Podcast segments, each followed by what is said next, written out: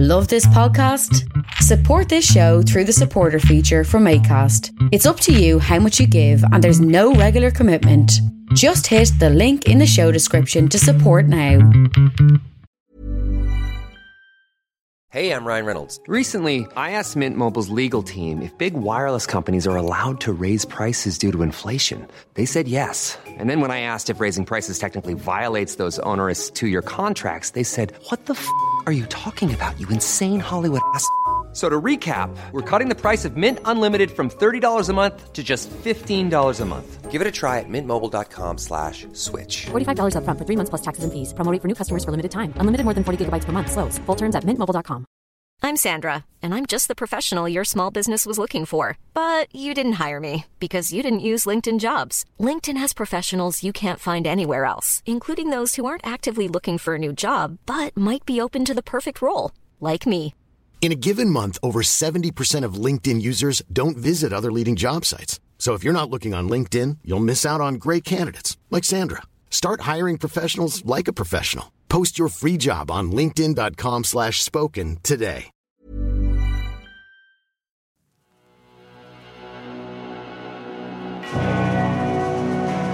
Pentagram, dedicated to Henry Foreman. In the years of the primal force the dawn of terrestrial birth, man Well, well, well, my friends, welcome to Agitators Anonymous, the first of another year, another year closer to the grave, another year full of resolutions that you won't keep. Well, you might, who knows? Well, keep it to yourself either way.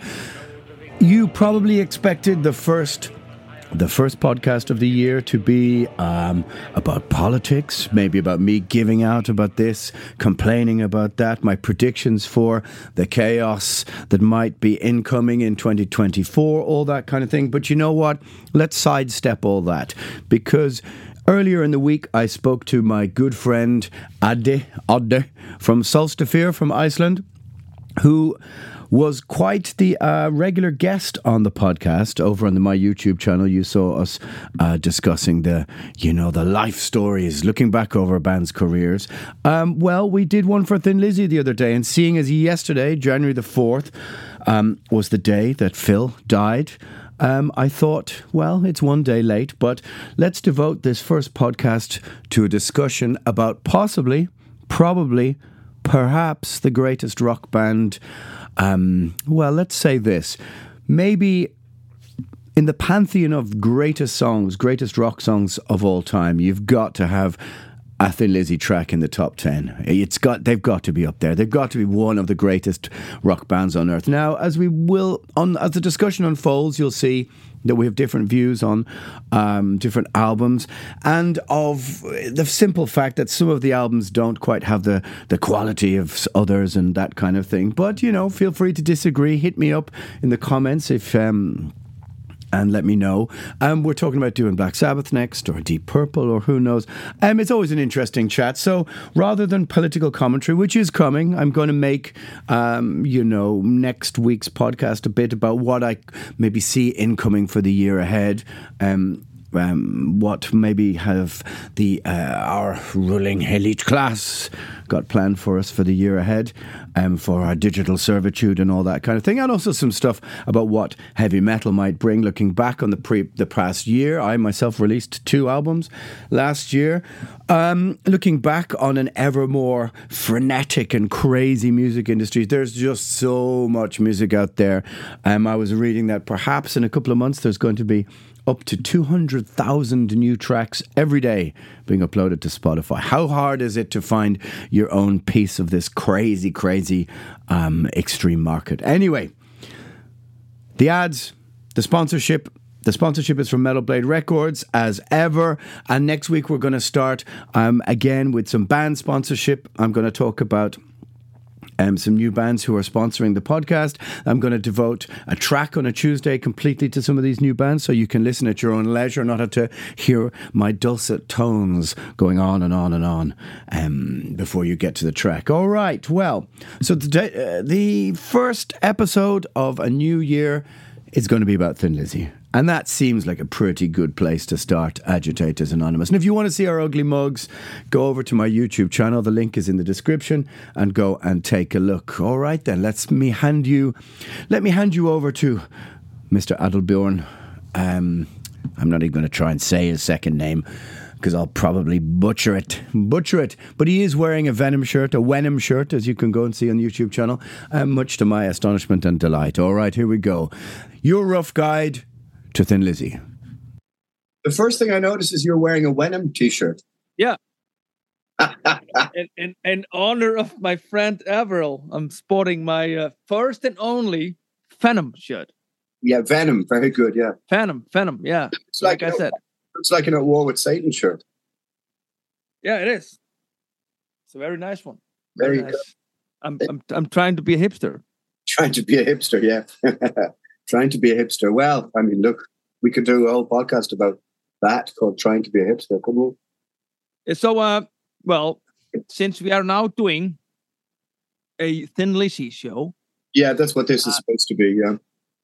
Uh, let the audience know that uh, you well you've been had been there before but we did go together yeah to Phil Lynott's grave one day yeah we did we did we we went uh what what well, five years ago isn't it 2017 18 yeah maybe we can put that as the fucking thumbnail for this thing but yeah we went to Phil Lynott's grave and i think people it's it's very very understated it's in Howth in um, the north of the city um, it's only really, I mean, it's in the area where I grew up. I mean, it's just down from Sutton Cross. It's just down from Howth and Baldoyle, from Baldoyle, and all that kind of stuff. Um, and it's a it's a very uh, understated grave. But Philomena lived on the road uh, at the top of the graveyard, which is where my grandmother also lived. His his mother, yeah. Yeah. So you told me, yeah. Yeah. Sorry, you told me that when you grew up, you would see that guy that guy when you were like a kid, right? Yeah, I mean, I said that to a few people. Well, you know, when we first started interviews, and I said it to one drunk uh, journalist from Rock Hard magazine, and he was like, "Oh my god!" He kind of started welling up. I was like, "Okay," but look, like he, his grandmother lived on the same street as my grandmother. Like the graveyard, obviously, where he was buried. Um, all my aunts my mother knew him. My aunt used to cut his hair in the 70s. She used to work in. Your aunt used to cut Phil Lynott's hair? Yeah, there was a shop. I can't remember the name of it off Grafton Street. And it was like one of the kind of early cool kid hipster shops. And I think it was a music record shop and a hairdresser's and a clothes, like a, a clothes boutique, you know? Yeah. And she was, she used to work there and um, she used to cut his hair. And like, so all this, my mother and her sisters knew him. But he like you'd see him like down at the shops or like I remember, and I say that people go, "Oh, that's not true," but like I remember being a kid. There's a, like this waste ground in front of uh, the train station, which is just right where I live. And I remember we used that's where we used to hang out and kick a football, and you'd see Phil come down. All right, lads, and he'd, you know kick a football back and look back and forth a few times before going into the train station. But obviously, he had to come down to go to the train station, and um, it was you know you'd see him around like wandering around. I think most people in Dublin in the late 70s and early 80s. I mean, he was just, if he wasn't, I guess, on tour, he was a fixture of walking around. So, sorry. Uh, so, if this is when you're a kid, so I'm guessing it's around when you were like 10. No, I, I mean, it would have been 83, maybe. 83, so he's already famous. Yeah, yeah, he's famous. No, I mean, he was he was famous in the 70s. So, like, I mean, in, I was eight in 83, and I have memories of seeing Phil wandering around and going, "All right, lads," and you know what I mean, because everybody knew yeah. who Phil was. Obviously, you know. I mean, the, I mean, he was, you know, there's always the Rory, but uh, there was no U two when Phil Phil became famous. I mean, no, so U2, yeah. Yeah, U two was famous by '83 for sure. You've got Unforgettable Fire and stuff, and I mean, well, I mean, Phil was obviously he's like the most famous rock star from Ireland, and this six foot three inch a black guy with an afro. So he's like, I mean, yeah, I mean, he's a black guy with afro mustache and leather yeah. pants. Yeah, yeah, in fucking more, Ireland. Yeah, but more Dublin than almost anybody you could imagine, you know. Um, but it's uh, yeah, I mean, of course you you know you notice him as a kid, but um, not, you know, everybody knew Thin Lizzy and you, of course, Phil. And he was a, I guess, if you, if I'd been a teenager, then he would have been a staple. If you would have seen him drinking in pubs in Howth or drinking in pubs in town, and you know, I mean, that's just you would have seen him walking around doing his, I mean, his thing. Do you, do you know? I mean, we're not going to talk about this too much, but I mean, of course, he was a famous guy. One thing, he's a famous rocker at that time. I mean, talking seventies, as like you know, Led Zeppelin is still active and all that stuff. Yeah. Uh, but he was a black guy in Ireland, and there were not many black guys in Ireland. Do you think? I mean, could he go to the pub? Uh, yeah, yeah. With, without being harassed. I mean, was oh. there racism going on, or? Uh, I think so. I mean, in as much as um, talking to, reading or watching interviews of, with him at the time, I think he he seemed to have experienced more racism when he went to England. I think in Ireland he was so. I mean, everybody he was so famous by the seventies, and I just. I mean, look, I can't really talk completely to it, but at least anecdotally, for what I knew of people at the time, I, I don't think Ireland was as um, let's say, riven by racial tension as maybe the, the UK was, the United Kingdom in, in the 70s. You know, we didn't have any national front type stuff. And I think in general, Irish people saw them, I've always seen themselves as sort of like underdogs, as, you know, we were colonialized, we were oppressed, we were whatever. And the idea that we would, I sp- and this is a very, very broad stroke, because of course there's got to be dickheads everywhere. But the idea that we would somehow be racist, I think in a very broad stroke. Now, of course, there's probably somebody in the comments going, "No way, 1976." Like, okay, okay, I'm the guy I wasn't born. Well, I was born then. um, he talks mostly about, um, you know, obviously being very aware of it, but not experiencing that much of it. But then again, he made this. He made this record, I think, solo in Soho, mm-hmm. um, and that's that was, I think, I remember reading interviews. Oh, going back and reading interviews and he talked about that was some of the first times he was uh, got very into sort of um, the sort of consciousness of, um, I suppose, black politics at the time, or whatever that means. Um, and that album sort of represented his step, step into that. Maybe again, again, maybe that's misinformation, but yeah. uh, it definitely, for sure, can't have been easy. But from all, by all accounts, he was a man who was well able to fight his way out of any argument. I mean, that's sure. one thing you hear about him again and again that he was willing to, you know, to uh, stand up for himself with his fists. And um, I think, it, by all accounts, it got more pronounced when he went to London because he was, you know, no dogs, no backs, no Irish. He was, he was too. Yeah, I mean, I mean, they hate, they, they hated, of course. Yeah. Even white Irish people. Yeah, yeah, for sure. So, um, I mean, I I couldn't speak to it completely. Um, you know, people would have to go back and watch interviews with him, but I don't think it was the sense I get that he was a much I and speaking to my aunts and speaking to other people in Europe, because don't forget, like lots of my family are from the same area. They all they would have had like my uncle drank with him in the early seventies, and my uncle who just spent a bunch of days with, you know, drank with him in the seventies and stuff, and they were all, and you hear nothing but um, anecdotally hilarious yeah. stories and good humor, and I never yeah. they don't say anything about oh this one time this guy said this and you know that kind of thing. So well, I I did since I mentioned the graveyard. Um, well, I had heard that uh, you know I knew that his mom lived right around the block, and she would visit his grave every day. Yeah, yeah. And so before that, um, was it the same time? I don't know. We were playing Dublin once. Solsta yeah. were playing Dublin, and you know, being the Thin Lizzy fan, I would saying, you know, love Thin Lizzy, blah blah blah, and insp- uh, been you know inspired by uh, Phil Lynott, love Phil Lynott, and I would like to dedicate the song to the great late Phil Lynott. Yeah, yeah. And we play Fjara and all this stuff. And anyway, so uh, day after, I get a Facebook uh, email message from a random attendant, uh, a girl that uh, was at the gig she says, Hey, was, I was at your show yesterday in Dublin, loved the show. Uh, I happen to know uh, Philomena, Phil Lynott's mom. I told her I was at a rock concert last night, and this lovely uh, I, Icelandic lads were paying respect to your son. Yeah. Yeah. And apparently Phil Philomena loved it. So she said, Oh, that's lovely. Tell them they're invited to tea next time they're in Dublin. Yeah. I mean, uh, it's. I'll tell you, like there was this, there's an, a very great American heavy metal band called Argus, Um, really, really good band. And they all, this is maybe 10 or 12 years ago. Um, actually, maybe it's more, maybe it's 2010 or 11. And they all went to visit Phil's grave. And I know Phil and Philomena happened to come down and invited him up to the house for tea. And she even let the drummer play his drum kit, which was set up in the room. So when, when I was there with you, I was too shy to go find her house. Yeah, I mean, and I don't know exactly where her house is, but I think at the time when we were there, maybe she was getting pretty old. I'm not sure if she still came down every day. Yeah, yeah. I know, uh, I know at least 15, 20 people who've been in her house for tea and have been in Phil's room.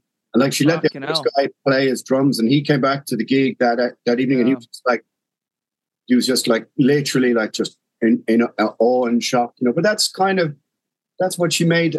I mean, she was always around or coming down and you know meeting people who would have um, come to the grave for a pilgrimage. You know, it's sort of unlucky that uh, I guess at the day we went. I mean, Yeah. uh, she would have been pretty old then, I guess, but yeah. Okay. So uh, brief introduction to uh, Phil Lynott's life here. Uh, Yeah, I mean the thing about it is that if you think about it, he's I mean he he's got to be one of the most iconic rock stars like who ever lived.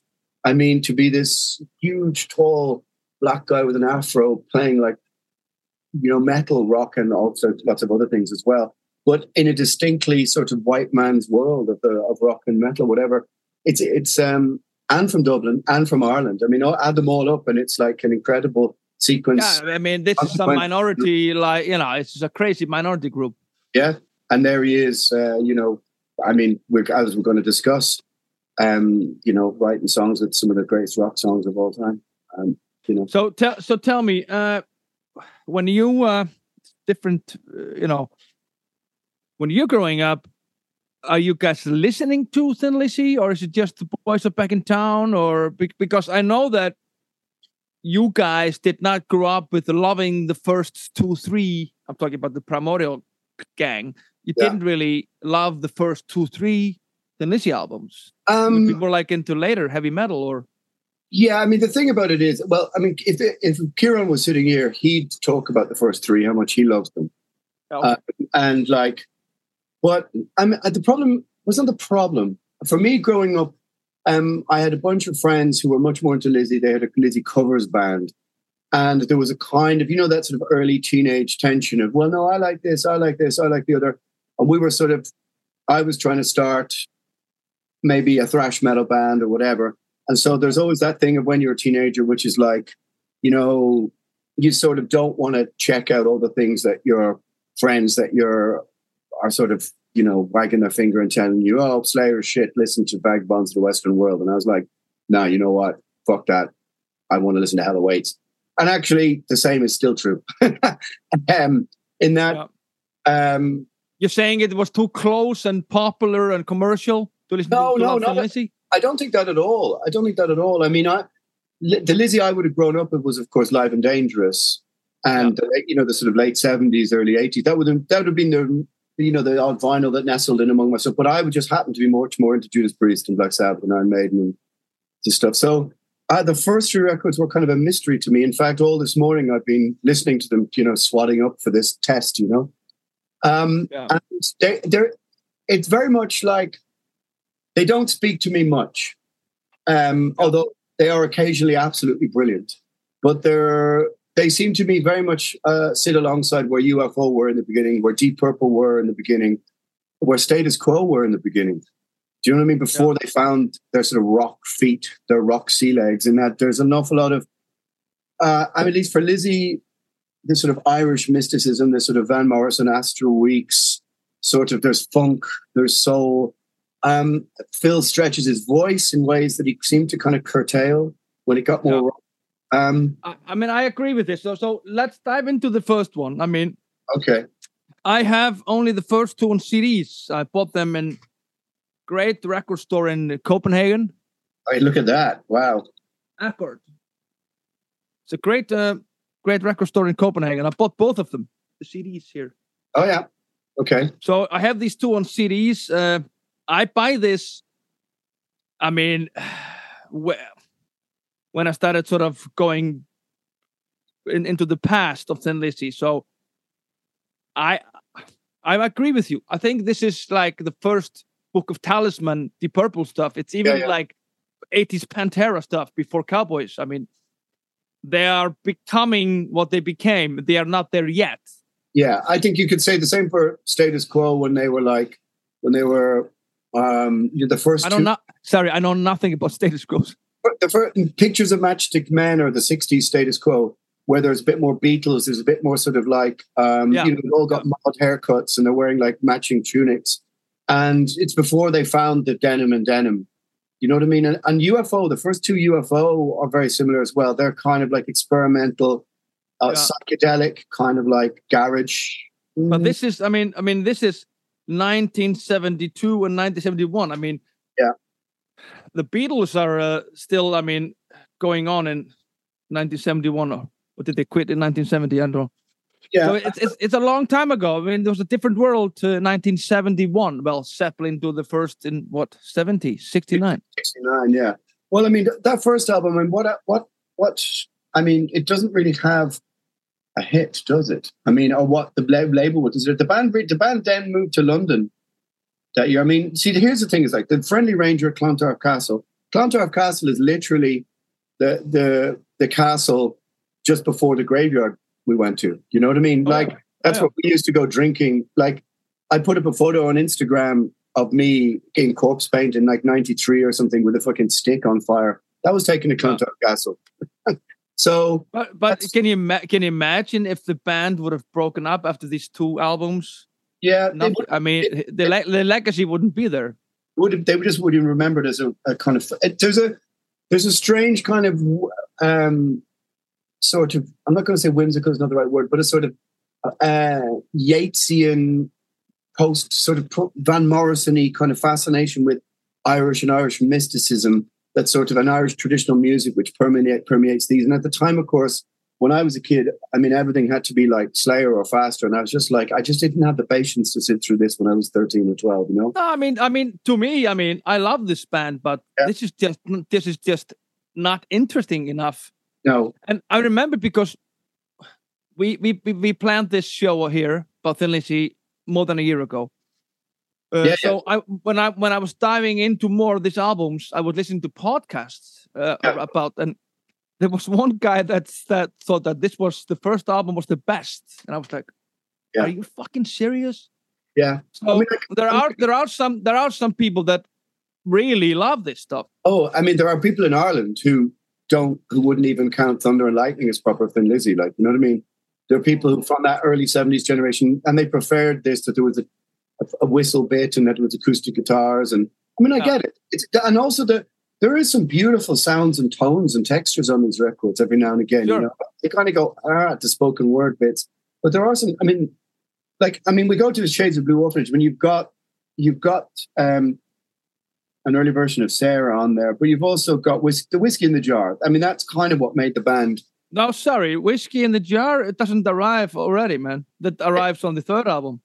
Really, because it's on the it's on the deluxe version of Shades here. Yeah, Easy Tiger. We're not doing the deluxe versions. Oh yeah, I see. It's not on the original version in seventy two. No, yeah, no, no, no, no, no. It arrives on the third album. Well, that's a different. I, I, I, sure. I'm not gonna say. I mean, obviously, I think these are like siblings. The Yeah, first I mean- two here. Yeah, I mean, if you look at it, it- it's just like I don't want to forget how to jive. Mm, You know, Buff- Buffalo Gal, Babyface, chatting today, call the police. I mean, yeah, okay, but Mm, Okay. yeah. So, and then we you go to the next one? vagabonds, the Western world. So this is I'm seven kind of. three. Uh, okay, I'm, kinda, I'm I'm excited here. Hold on, give me a second. Yeah, I should have got my vinyls out as well, but we, we can use Well, your my reference. my my version here. I'm not gonna show them all here. but Yeah. My my version of Vagabonds of the Western World. Mm. Original copy. Oh yeah, Check this out. Check this out. What does Oh, that say? Irish tour, Christmas '73. Wow, what's in the back of it? Looks amazing. It's a such- sticker. Wow, cool. What- original original copy, dude. uh, the artwork is incredible. See, here's where they everything began to sink into place. I mean, yeah, the, so, fir- yeah. the first two, the artwork and the aesthetic, I don't really understand at all. But if I you mean, saw, this, yeah, I mean, this is original copy that I bought in Camden Oh yeah. I think I paid a lot of money for this, but this is 1973. Yeah. Decca, Decca, Records. Decca, yeah, Decca were going to drop them apparently, and then um, this because this album uh, did okay for them. I, I, I so, so it says on Wikipedia, but it's You know, um, they- yeah. So here they are not heavy metal band yet, of course. no, no, no. I mean, But some this- people never yeah. yeah. I mean, this is where it begins to come into it begins to come into shape. You know, But this is still with Eric Bell. Yeah. Yeah. So Eric Bell was, of course, a founding member along with uh, Brian and, and Phil. Yeah. Uh, this album I bought on CD many, many, many years ago, and I listened to it in my Toyota like nine thousand times. So, I, this is sort of the this is sort of the album that got me into, got me in love with Lizzy. I mean, Boys Are Back in Town is just like listening to only Ace of Spades and calling So- yourself a Motorhead fan. So, just to put this into context, I'm just looking at Wikipedia. This is what it says. In late 1972, the band embar- embarked upon a high profile tour of the UK with Slade um, and Suzi Quatro. And around the same time, Decca released Thin Lizzy's version of a traditional Irish ballad, Whiskey in the Jar, as a single. The band didn't consent to it. They weren't angry at the release, but feeling the sing- song did not represent their sound or image. So it seems that Whiskey in the Jar came out um, between. Um, Yeah. like- this is sorry because on the CD that's I'm I'm you know um not being true to my words here. Whiskey in the Jar is not on this album. Yeah. it's on the CD. It's on the it's on the because this only had uh, like eight. This only has eight songs. So it comes on the CD.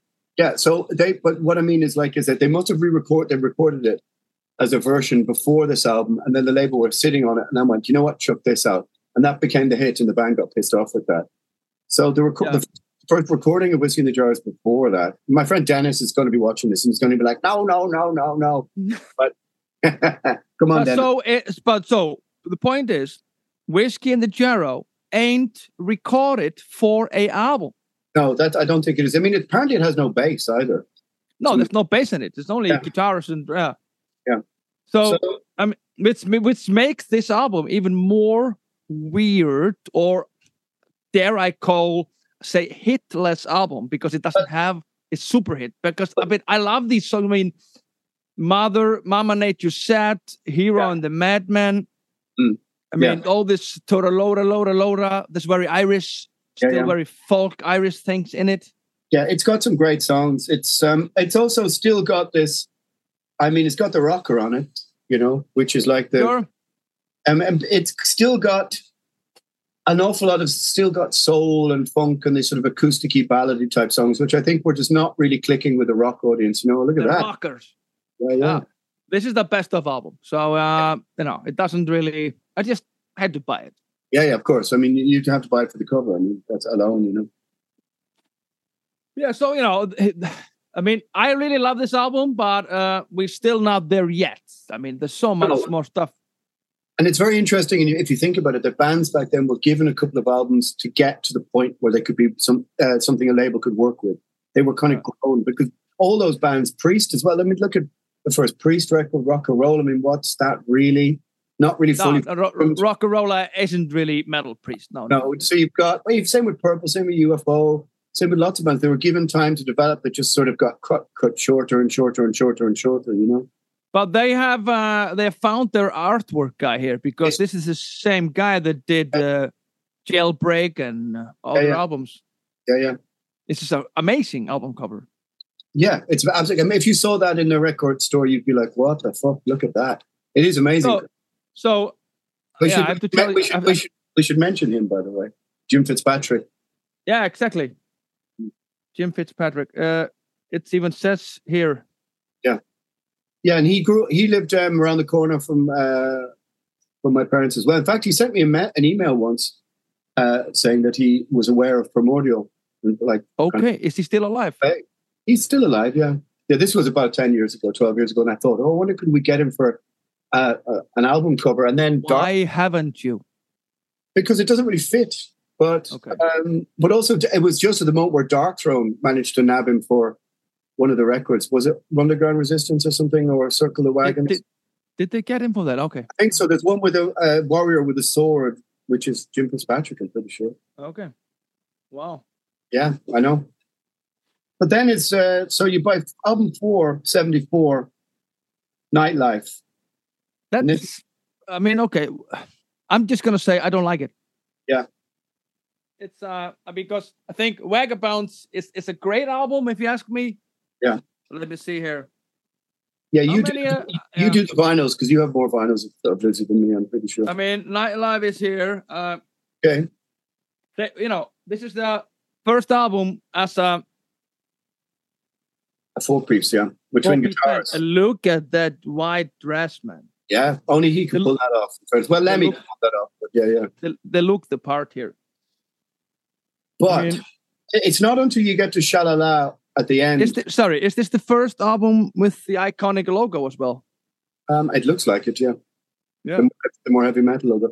But like this record, I, I agree with you. Like Philomena, Frankie Carroll, uh, I'm. She knows as an opener. I mean, it's okay. Shalala is quite hard at the end. Shalala is, is the like there's the made the yeah, best. I mean, I think okay. Still in love with you. I like that one. Yeah, of course, yeah. Maybe the best song here. Uh, but I mean, here we have, of course, Brian Robertson. Yeah. Arri- the arrival of Brian Robertson. Yeah. So Bell quits. Bell quits after three albums, and you get sort of. So this is sort of the first. Let me dare say classic lineup. I mean, Bell can't be. It's weird that he's not in the classic lineup because he was the founding member, did three albums, but having Robertson and or Scott Gorham, I mean, Scott Gorham's got to be you know a classic. Listen, listen to this, right? So, according to Wikipedia, um, they secured a deal with Phonogram. The resulting album, Night, Nightlife, was a disappointment for the band due to its soft production and underdeveloped style. Robertson described Ron Nevison's production as naff, and Gorham said the record was ridiculously tame. So, it seems to me that the engineer, producer, really tried to move the band into a kind of solely pop direction. You can hear it on the record. Yeah. The record is missing uh, some edge. You get it at Shalala at the end, but it sounds like almost recorded from Uh, a different session, you know? This this is uh, Jim Fitzpatrick as well. Yeah. Yeah. I like it. But I mean, this is a great album cover, and I mean, I mean, this is oh, the uh, the artwork and the photography and the logo and you know everything, the haircuts, the dresses, it looks killer. But it's not a killer album. I'm sorry. Oh, No, it's not. It's not at all. It's not. So realistically, I mean, we can push on to fighting, which is a weird cover. You probably have fighting there, so? Yeah, fighting has. Uh, so I'm not sure what is the original, but I have, of course, this one. Yeah, yeah, I mean, I I adore this album. yeah. But the original think- fighting, the original fighting, Phil's got his hands up with a kind of metal bar like this, you know. Yeah, yeah, yeah. So that's the original one. When we go to the break, I might find mine somewhere. But um, So this is not the original. maybe it, it could be because the cover has changed um, from uh, uh, region to region, you know. But this is this here. So this here, sorry, is um, produced by Phil Lynott. Mm, interesting, and it's a big, big. This is where they begin to me to feel really like a like a uh, a band with a bit of. Uh, I mean, this is full of bangers, you know. I mean, I mean, you, I mean, you have have Rosalie here. Of course, it's a Bob Seger song. which I don't. I mean, you start your album with a Bob Seger cover. Well, It's and, kind of yeah. It's, it's And- like Me- Mexi- Mexican radio. well, but Bob Seger's that. I mean, the Bob Seger song must be only from what 71, 72. So they're covering a song that's only two or three years old. That's even more weird. Yeah, I mean, it's good but song. you know, and then of course they have uh, one of my favorite songs uh, for those who love to live. Yeah. Of course, it's uh, it's, it's about uh, Suicide. Suicide's a stone cold. it's about it's about uh, what's his name again? The United guy, the football guy. What's his name? oh, George Best. It's about George Best. Yeah, yeah.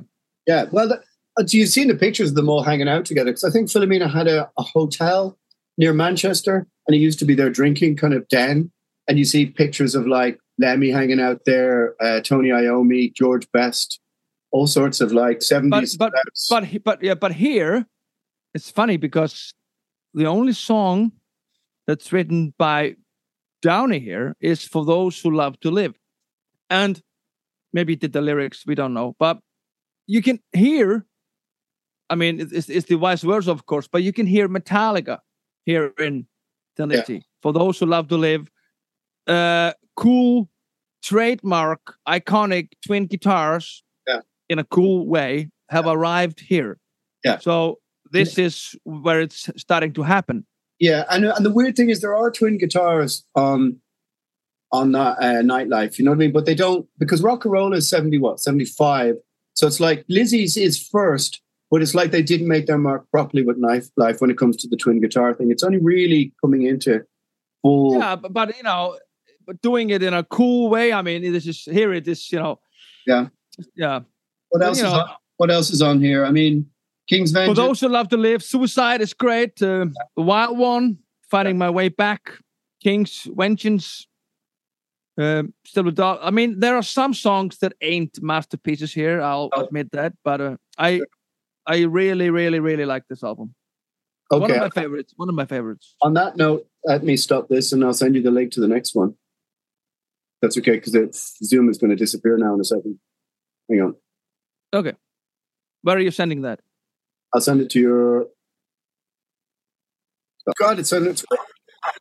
Sorry, it's right in the middle of the fucking thing. Uh, uh, okay, so my version of fighting has the iron bar. Oh yeah, you have it there. Yeah. Okay. Which one do you think looks cooler? They both look cool, actually. This one I is. don't know. I think this one is more iconic, though. Eh? There's more hippie stuff on mine. Yeah, yours is more hippie stuff, definitely. Yeah. How fucking cool does Phil look on the on that though? He looks fucking. Hold on, but uh, you have the same five, ten songs, right? Let me put my fucking glasses on again. Um, yeah, same time. All right, look at the back cover, man. That's fucking. Now that's pretty fucking remote. Ah, that's better. Yours is better because this is a bad photo here and some individual photos here.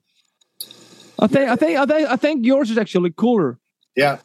This but you have the same, you have the same ten songs, right? Starting with Rosalie and ending with Ballad of a Hard Man. yeah. They look like a fucking heavy metal Ramones here. Look, they look cool as fuck. Exactly, very Ramonesy. Yeah, yeah. So this is um. This Mine is more like mine is more like the Jimi Hendrix, Hendrix experience. Certainly, yeah. This is not an original one, though. This is not this is like a 1980 or something. But anyway, yeah. So Rosalie, what a weird way to start off with. Anyway, Rosalie. yeah, I mean it's Yeah. brilliant, but it's Even even uh, even Motorhead covered it later. yeah, that's a good point actually. Yeah, yeah. So it's now we get to um, jailbreak. Did jailbreak already? Yeah, it is right. No, no, no, Johnny no, the no. Johnny the Johnny the Fox. Fox. Okay. Johnny the Fox is uh I don't know, some friends of mine uh, adore that album. Uh, Uh, it's it is great. It's a classic record. I mean, oh, Massacre. Mass. This is when they okay, really sorry. Yeah, I, I agree. Massacre, one of the best songs ever. Yeah, and they, that could be that's this is proper. This is a heavy metal song, Massacre. You know. You have the same, you know, right? Yeah, mine looks a little bit darker. Um, you is yours gatefold? No, show me the back. Yeah, It's exactly the same, right? Yeah. yeah, yeah. I mean, incredible artwork. It's just fucking amazing, isn't it? Jim This is uh, yeah, yeah. Let's have a look. Fitzpatrick. Yeah, I think it's the same. It's this is totally the same. Yeah. Interesting, interesting. Vertigo. Um, uh, but I mean, look, Johnny, Rocky, borderline, borderline. Don't believe a word of course. Don't believe a word is amazing. Yeah, Uh, Fool's Gold. I love that.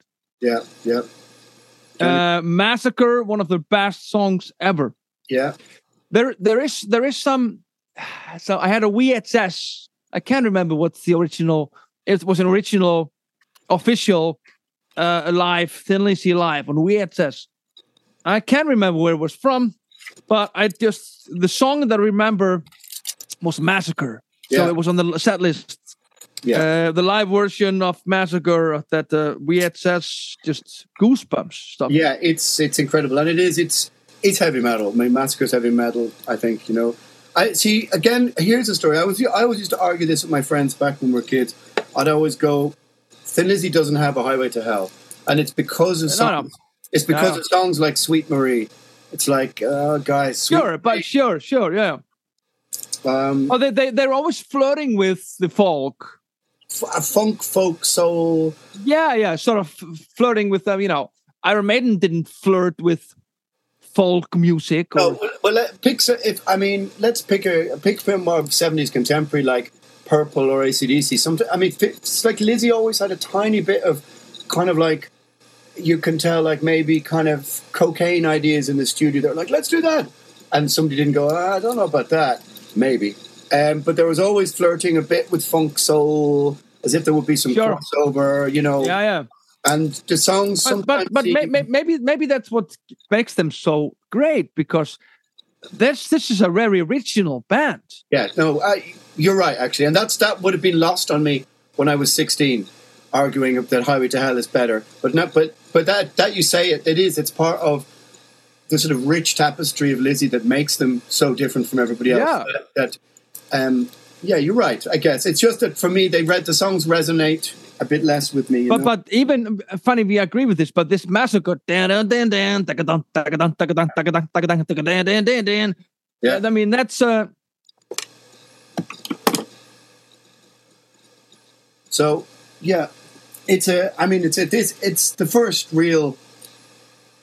I mean, they're they're really coming into a really big purple period here. This is the you know the great. I mean, argu- I think the greatest period of the band.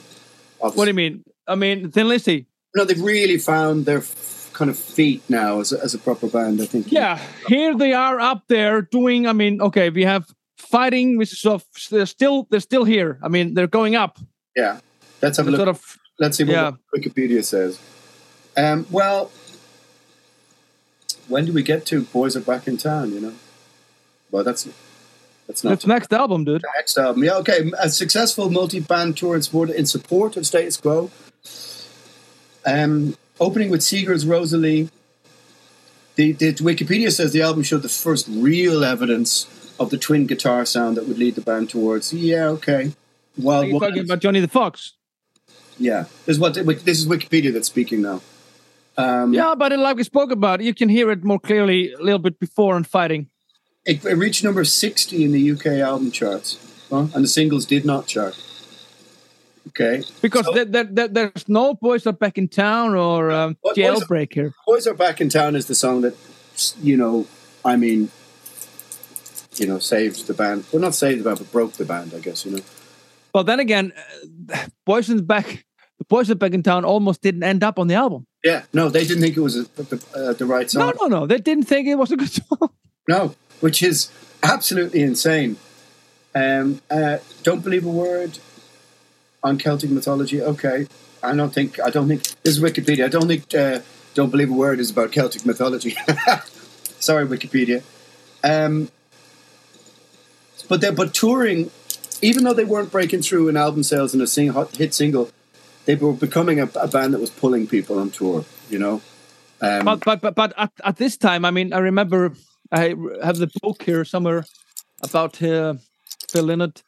He was heavily into drugs at that point, yeah, yeah. and he was uh, doing a lot of partying. And I think maybe around this time or the next tour, uh, it would say that they would be in America and they he would be you know partying till five six in the morning every day, and his health became worse. Yeah, yeah.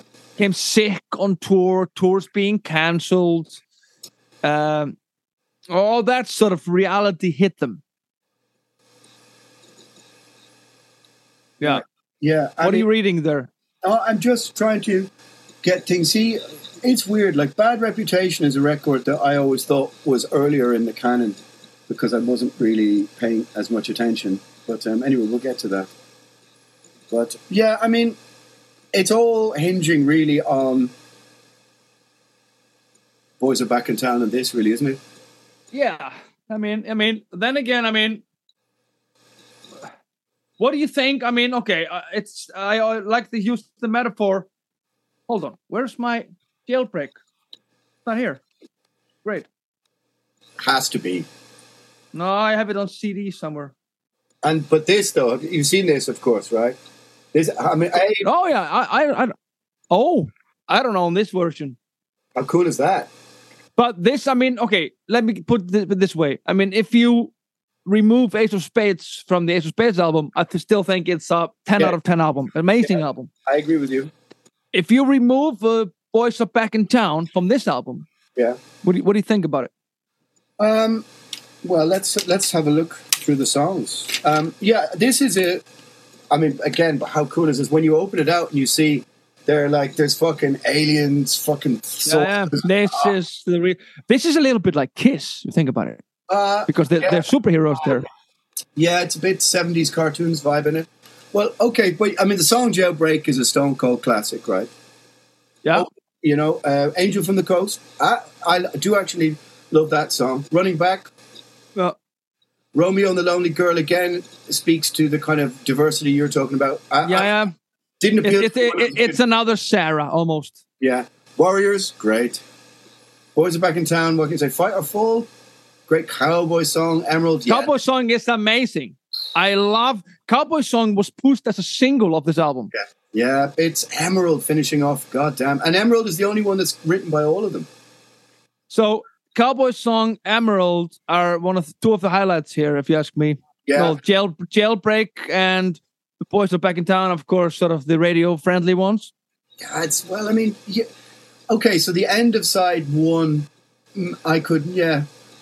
But having said that, Angel from the Coast, it's um the jailbreak. The, the warrior locked himself into his video scanner and gazed through the universe until he came up upon Dimension Five. this is very, very much Kiss. the story at the back. Um, but yet, it's interesting. Emerald is the only one that has a co-write with all of them. Other than that, it's just Lynott, and then one song Lynott Robertson, Angel from the Coast. Who wrote Boys Are Back in Town? Did he write it on by himself? Just Lynott. That's what it says. Okay. So he wrote all the songs except the final song with Emerald, which you can hear has some drum writing influence. in Yeah, it. yeah. And that's the that's the I mean that's a blueprint for folk metal if you want it right there. Would you say this is the best album? Uh, I mean, it's not Back in Black or Highway to Hell. no, It's, you know, that's really hard to say. Maybe, maybe not. I don't know. I mean, yeah. okay, have you got bad reputation on vinyl there? I only have it on CD. I have it here. Okay. Bad reputation. This Uh, is see, I in my head I had my reputation before this. When I was this is uh, this is Oh, here we go. Here we go. this is funny. This is from a store in Göteborg. Oh, yeah, Gothenburg. Wow. So bad reputation is seventy-seven. They're back to a three-piece. Well, this is so funny because uh, yeah, it's recorded as a three piece, but they're four in the back. Wow, interesting. Yeah. That's strange. How- so who's on the back? Is Robertson on the back? I think Robertson is out of the band. He's not here. Yeah. No. This is some Robertson in and out stuff because, like we know, there were so many. We haven't really gone well. So, since we spoke about them being a four piece, let's not forget about the guitar stuff in and out. Mm. So, from Nightlife, it's Brian Robertson and Scott Gorham, right? That's that's cute. And that stays on fighting. It stays on Johnny the Fox. It stays on Jailbreak, Robertson and Gorham, right? Okay, so here, here's what happened. Um, an important U.S. tour, December '76. Brian Robertson injured his hand with a broken bottle in a fight. He, said Yeah. he wasn't drunk. Yeah, um, Right. yeah, right. Uh, that he just went there to get a meal. Lynott was angry and replaced Robertson with Gary Moore for the tour. Mm-hmm. Yeah, on the tour. We're supporting Queen. Uh, Can you imagine that Thin Lizzy supporting Queen? Yeah, and there's some shows with ACDC as well in the States. Imagine that. So, so obviously he he's not on this album. Hmm. Well, okay, sorry. It says here yeah. that he is the bad guys. Says here, the bad guys. right. It says here that he's in the band, but he's not on the cover. I mean, Very strange. Also, I think the cover is a kind of regression. To me, the cover looks like an early 70s cover. considering where the artwork was going. You know, that's maybe why in my head I thought it was because it, it looks to me like free or something. You know, or Yeah. But he doesn't. I mean, Brian Robertson wasn't really the main songwriter here. no. And that's Uh, I mean that's when he that's when he gets then he gets sacked, um, and Moore stays on. You know. So, because the next album, the next, yeah, next album has Gary Moore. Well, let's look at what's. I mean, Bad Reputation. What's on Bad Reputation? I mean, you got the title track, which is a fucking stone cold killer. Okay, sorry. Side side one is Soldier of Fortune. Great Yeah. song. Yeah, yeah, Bad Reputation. yeah. Great, uh, great song. Opium Trail. Good song. Yeah. Southbound, Southbound. Love it. Yeah. Side two is one of the best songs ever with the most iconic bass lines ever. Dancing in the Moonlight. Yeah. And talk about being a div- diverse band. Mm. Dancing in the Moonlight. It's crazy. Even Yeah. the smashing even the smashing pumpkins covered it. Yeah. I knew you'd get them in somewhere. yeah. we haven't we have we have we have we have put Metallica in it already. Yeah, yeah. yeah, I mean, look, it's it's a song that when I was a kid, I was like, ugh, come on. But Exactly. You Now- didn't understand it. no, now you see what a genius song it is, you know? Yeah. I mean, it is genius. Killer Without a Cause is one of my favorite deep cuts, Lizzy Deep Cuts. That's a great song. Yeah. Um, Downtown Sundown, yeah. Dear Lord, this woman's going to break your heart again. That's a that oh, that's amazing song. good song, yeah. It's a great song. It's a So this- great song. This is a this is a fucking killer of a record. It's a really good album. This is a Right. really, really good album. and it's one that I think when I was a kid went under my radar, and I don't know why. Um, really don't know why. Because you were listening to Venom and Bathory. yeah, I mean, pretty much. Um, but even when I was, I was still listening to stuff like this. But it's just uh, maybe I just was too angry to understand it properly, you know, or too Probably, you know, probably. whatever, you know. But so so I only like the, Roar. this this is the last album, well, with or without Robertson. yeah, he's literally sacked then after his. So he we- doesn't he, he doesn't come back. So he's sacked. yeah, This is the last album Yeah. where he's you know. and then we get to, I guess, the album, the the Well, we're not doing sorry for interrupting. We're not doing live albums here, right? Are we doing it? Okay, we can do We that. Okay. You can't. You can't really ignore it. You know. I mean, Okay. it's one of the most, perhaps the greatest live album ever made. So you can't really ignore it, and it's also the one that most people know or have, or it, it kind of beautifully captures all the previous years and puts them together. Even though uh, apparently some of it isn't exactly live, but I mean, you know, I have a I have a very well, not a fancy version, but it's, it's see, Ah, okay. very new version. Mine is original one. Let me see the gatefold of yours. Same. Yeah. And uh, inner sleeve has also pictures in mine. You got that? Oh la la. See, Oh, look at that. Wow. I don't I don't well, maybe I'm hoping this is the uh photo of the original Must be. That is that that's not in my one. My one just has pictures, more pictures of the band. It says here the tape was baked in May 98. So they took the tape and baked it and probably redid this. Hmm. Okay. I, I mean, it is. It's just. It. This is the one that, if you didn't have the time, or you know, you you weren't sure where to start with this 1970s. This just kind of just like Unleashed in the East for people who weren't didn't want to go into all 70s. Live After Death or Kiss Alive or It was a very big thing in the 70s and 80s, which was to, to kind of scoop up a band's three or four album career, make it into one great live records. Kind of Okay, like so, okay. hits, you know. So, so let's because this is sort of the proper best one here.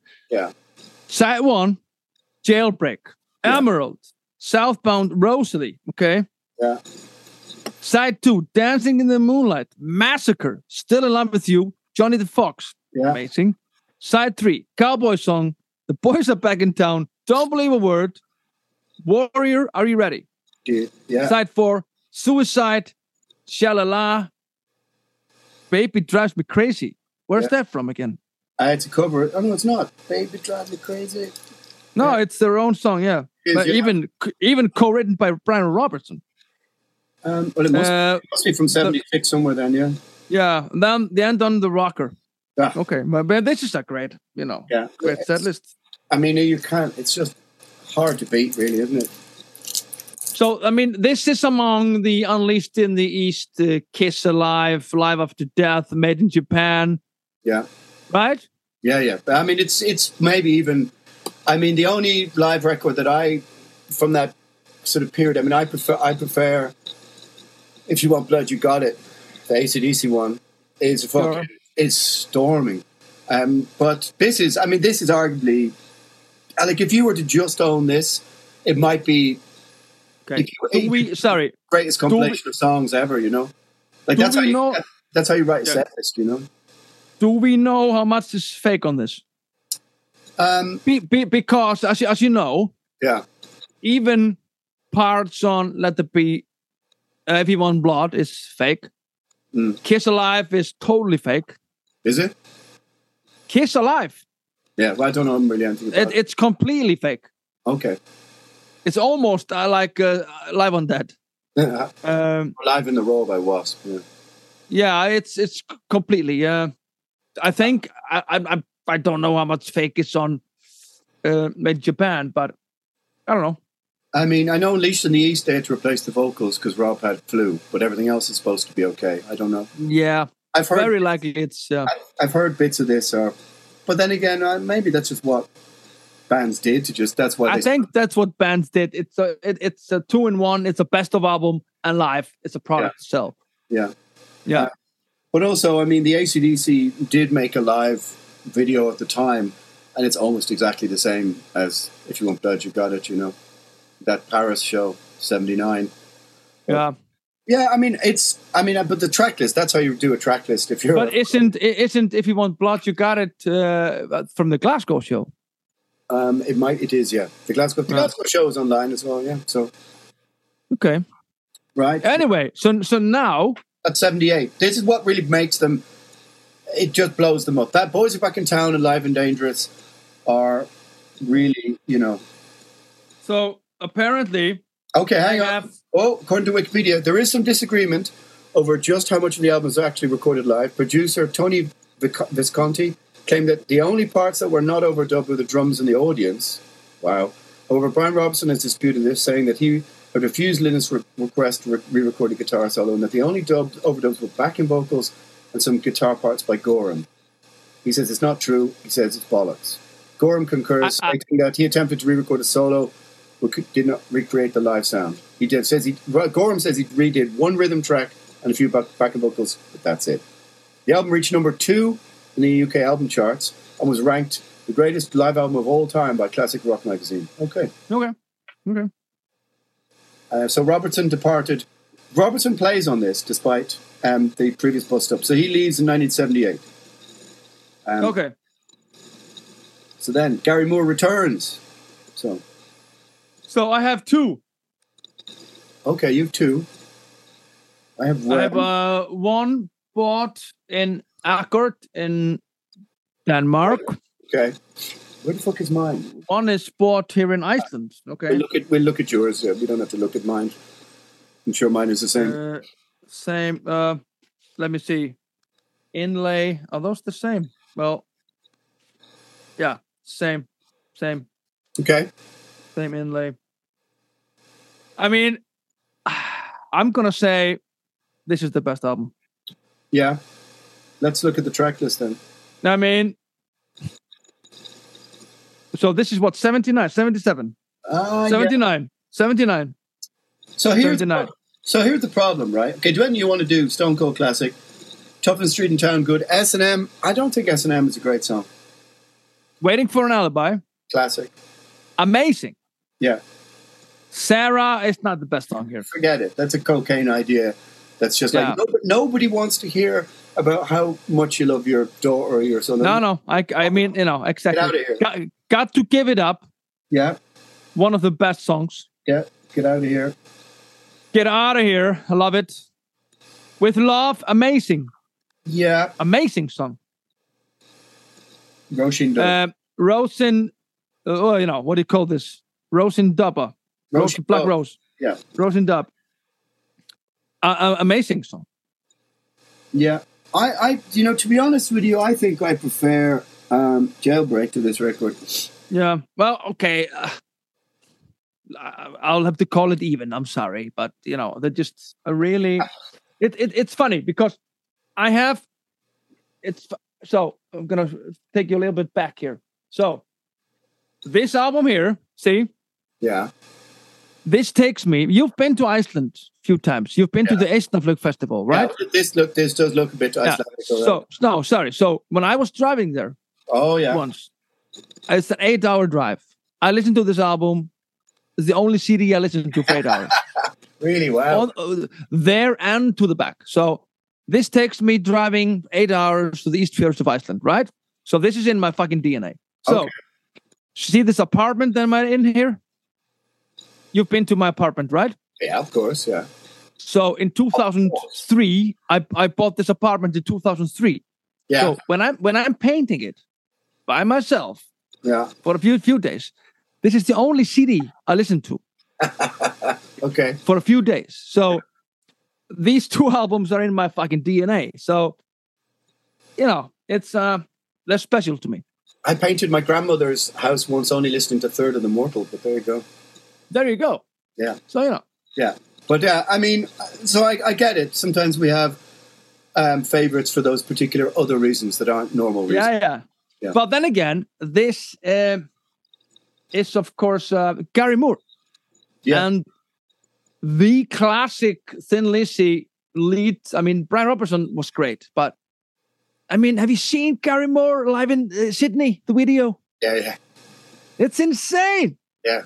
Yeah, he's I on. mean, another, that motherfucker. he's on another level, really. You know. Yeah, yeah. And it's just, I'm like, how the fuck can he do that? And I think that video, uh, and it's not even Brian Downey on drums. It's weird. It's just the guest guy. Isn't it? No. No, it's some replacement guy. Oh, Um, but the band in that form, I think it's 78. yeah, 78, 79. Yeah. It's amazing. Uh, it's fucking brilliant. Uh, like, Incredible gig by a band. Yeah. Incredible.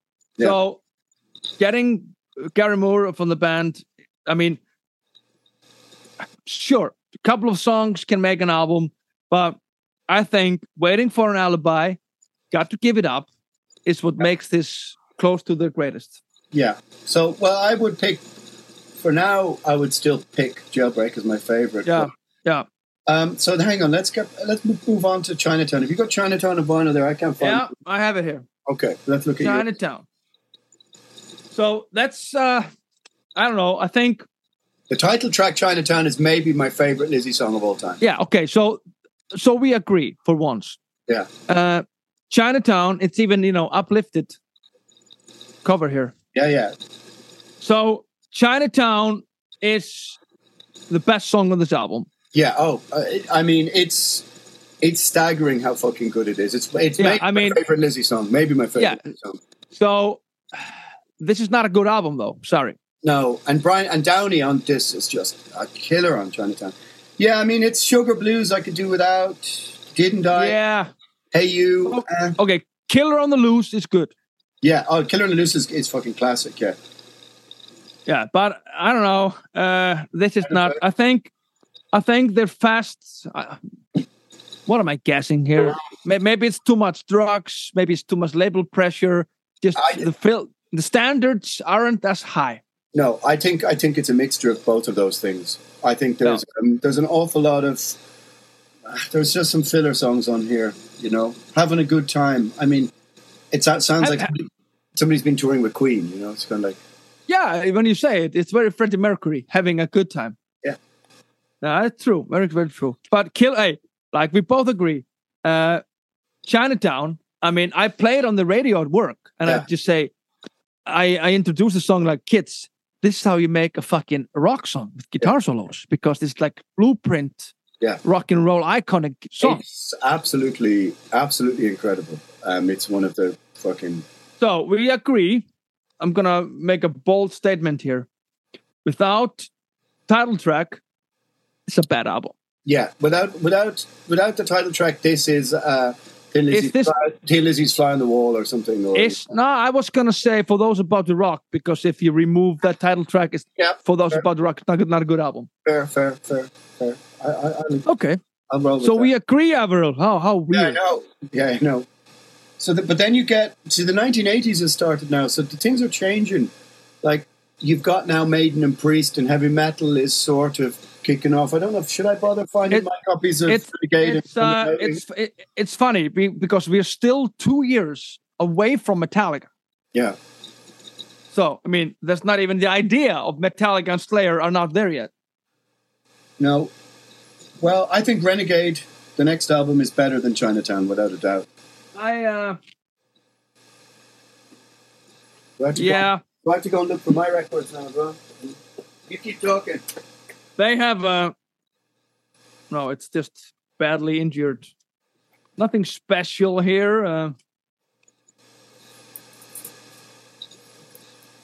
nothing special. Keep talking. Am I keep talking here. Uh, well, for once, they Okay. don't have. They skipped uh, Jim Fitzpatrick. So I wonder, does the Wikipedia tell us why they ditched Fitzpatrick? No. Too much coke. Too much cocaine, maybe. Yeah. What's what have you got on the inside of yours? Nothing. I- I like- nothing. Oh, I have a. No, there's nothing here. This is pretty cool. I like the, I like the band photos with the flag. They look cool as fuck. Uh, yeah. It's a Well, bit have- Soviet. Bit Soviet. Yeah. So the thing that gets me about this record, right? I mean, fucking hell, you can't see the But okay, sorry, sorry for the obvious thing here. Here in comes Snowy White. yeah, which is weird. Where does he come from again? Um, he came from. Did he come from Grand Slam or something? Um,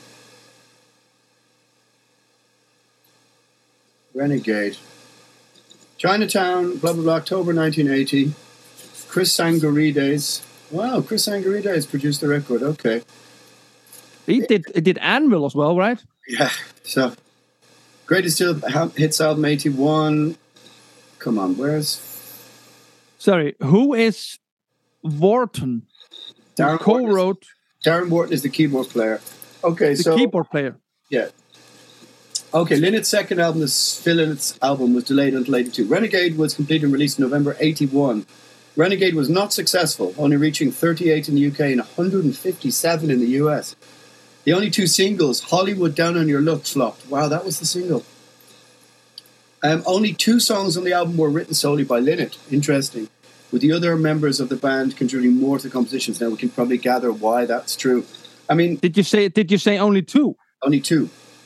Well, it says here three. That's weird. Okay. Okay. Um. So, oh, like, I mean, I would say, "Fats" is fucking rubbish. Mexican Blood is also. This is a bad song. Like, I, this is this is not in my top three. I'm sorry. no, uh, the song "Angel of Death" is fucking brilliant. Angel of Death, a great song. I agree. Um, uh, Alan, this is almost like Chinatown. I'm sorry. Sorry Yeah. to break it to you. you know, you're right. It's a lot of drugs gone into this record. I think a lot of um, heroin. I would imagine. Heroin was his thing. I, I mean, he was a proper druggie. He would do it all, but yeah, he was into heroin. That's usually the last drug you start taking when you're into heroin. yeah, I think so. Um, and, and I think "Pressure Will Blow" is a good song. No one told him. Yeah, the, I mean, I'm going to say side two of this is maybe the worst side Yeah, of the yeah. Record. You know? But you know, we have to uh, take into consideration a lot of shit has gone down here. Yeah. A lot of tour canceling Yeah, yeah, because we are close to the end here. yeah. So a lot of bad things and disappointments have been going on. They will not see the curve is not going up here. No, It's it's going down, but I have to give them that. They do go out with a bang. okay. Because I think- let's get to Thunder and Lightning then. Yeah. So Thunder and Lightning is a, a way better album. Yeah, I only have the on CD, so you've show us the your record. Oh, I well, I only have a live one here. Okay. Collection rocker. Okay. Uh, I don't I, I don't have it on I have it the CD somewhere. I must have it on fucking vinyl. So show me show me your CD, your beautiful CD. I mean, Thunder and Lightning, it does. You're right. Goes out with a bang. I mean, we've got Cole. This is John Sykes, so this it's a it's a heavier, harder record. Yeah, but okay. So I would say this is their most heavy metal album. Yeah, oh, without a doubt. Without even the cover with the spiked armband and you know. Even Megadeth covered Cold Sweat. Yeah, I mean, like this is the record that when people go, "Oh, Lizzy was never a heavy metal band," you go, "Listen to Thunder and Lightning." Yeah, yeah, yeah. This is heavy metal. Yeah, and and arguably, it's funny. Same year as Kill 'Em All comes out. Yes, but you still got some bangers on this. Not just only about the title track. Sun Goes Down is brilliant. Sun Goes Down is is on among the best songs ever. Yeah, it's an amazing song. Yeah, and the Holy War, good. Cold Sweat, come on, now this. Is I love Cold Sweat. Stone Cold, one, of the, one of the greatest guitar tones ever. Like it's Yeah. like Sykes fucking hold them up by the scruff of their neck a bit. I think. Yeah, yeah. This, I mean, this, you know, like we said, uh, Renegade, Chinatown, are whole, are they're being held up, held up by one good song, great song, great song. But there's more here. Baby, please don't go. Someday she's going to hit back. Yeah, Why did they write the song "Baby Please Don't Go"? I mean, yeah. It Alan. doesn't make any sense. Yeah, no, yeah. Bad habits. Okay. Yeah. Heart attack. I mean, yeah, heart attack's all right. Um, I mean, okay, write the song called "Bad Habits," heroin, heart attack, cocaine. I mean, and also, Queen have sheer heart attack. It's a bit. yeah. Like, come on, guys. Well, we do know we do a lot- we do know that, like you said, having a good time. We do know that when you tour with bands, you will get influenced with them. Yeah, them. there's an amazing picture somewhere of like Bon Scott, Freddie Mercury, and fucking Phil just like standing backstage somewhere in '78. Like fucking hell, you know. Fucking hell. but this is to go out with as a record. This is a a solid exit. Like it's a really. Then the band split up, and he goes to London and seems to basically just sort of run himself into the ground with drugs, and then dies in '86. Yeah, it, it was. I think it was Gorham who said it. Uh, the last tour of Brian Downey. They basically they landed at Heathrow or something, and they just took their suitcases and went into different taxis, and Yeah. that was it. That was it. I've done that on tours as well, though. But yeah, I haven't broken up the band though. No, no, and, and gone off to take heroin. Yeah, no, it's um, it's uh, I mean, I remember when he died in '86. I came home from school, and the my mother and her sisters were sitting at the kitchen table drinking whiskey, and they were just like, "Feeling it's dead." They were like all fucking heartbroken, and they were at the funeral, and like so. I mean, he was just this huge beloved character, even though he was living in London, had been back and forward, but he was just so indelibly part of Dublin, part of Irish musical culture, you know. But Yeah. by the end, people were saying, I mean, they, you read the reports of people who were like calling around to his flat and he just had like dealers there and the place was a mess and proper going down the level to like sort of, you know, jungle Yeah. territory, you know. So so this comes out eighty three. Yeah, I mean, he, he he dies early eighty six. So 86, he yeah. has has like two years of being well unemployed from Thin Lizzy. Yeah. And So- at that ti- at that time, he does two solo albums, Yeah. and he's there's some projects he's doing with Mark Knopfler. Yeah, he, he does one. He, uh, he does um, Adrian Vandenberg. Did oh, oh sorry, John Sykes. Okay, member of Time Pantank. I'm trying to catch up here. Um, yeah, he had Grand Slam at the end of '83. Um, they couldn't. Who, who was in that? What was that again? Uh, Was that the Mark Knopfler thing? No, uh, well, he has out in the fields with Gary Moore in May '85. That's like the last thing he does, you know. And then it's uh, his last single, 19. Yeah, okay. Something died- King's Revenge or King's what is it with Mark Knopfler that I'm thinking about? I think you're thinking of something different. There's not a mention of his name here. Um, so he died in Salisbury, Wiltshire, 4th of January 1986, aged 36, from internal abscesses, pneumonia, and septicemia brought on by his drug dependency. Fucking hell. Multiple, Yeah. multiple organ failure. Jesus. That's fucking, just some heavy. Here it is. Sorry, King's Call. Oh, the Fill Ki- in it with Mark Knopfler. Okay, the King's Way. I think Eh, sorry, it's from Solo in Soho. Yeah, okay, sorry. okay, Out in the Fields is like the last gasp musically, I think, really, you know. Okay. Less than a minute. Upgrade now. This is going to cut off now in a minute.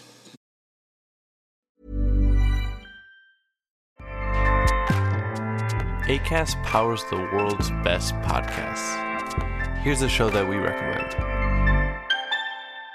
The Real Housewives is a guilty pleasure for most, but if you're looking to not feel guilty about that pleasure, tune in to Everything Iconic with me, Danny Pellegrino, where I break down all the messy moments and behind the scenes antics of Bravo's popular franchise. And on Everything Iconic, I also interview celebrity guests like Kelly Ripa, Keke Palmer, Drew Barrymore, Cameron Diaz, and more about their guilty pleasures, their past work, and so much more. So if you're pop culture obsessed and find yourself watching way too much reality TV like me, tune in to Everything Iconic with Danny Pellegrino wherever you listen to podcasts. ACAST helps creators launch, grow, and monetize their podcasts everywhere. ACAST.com.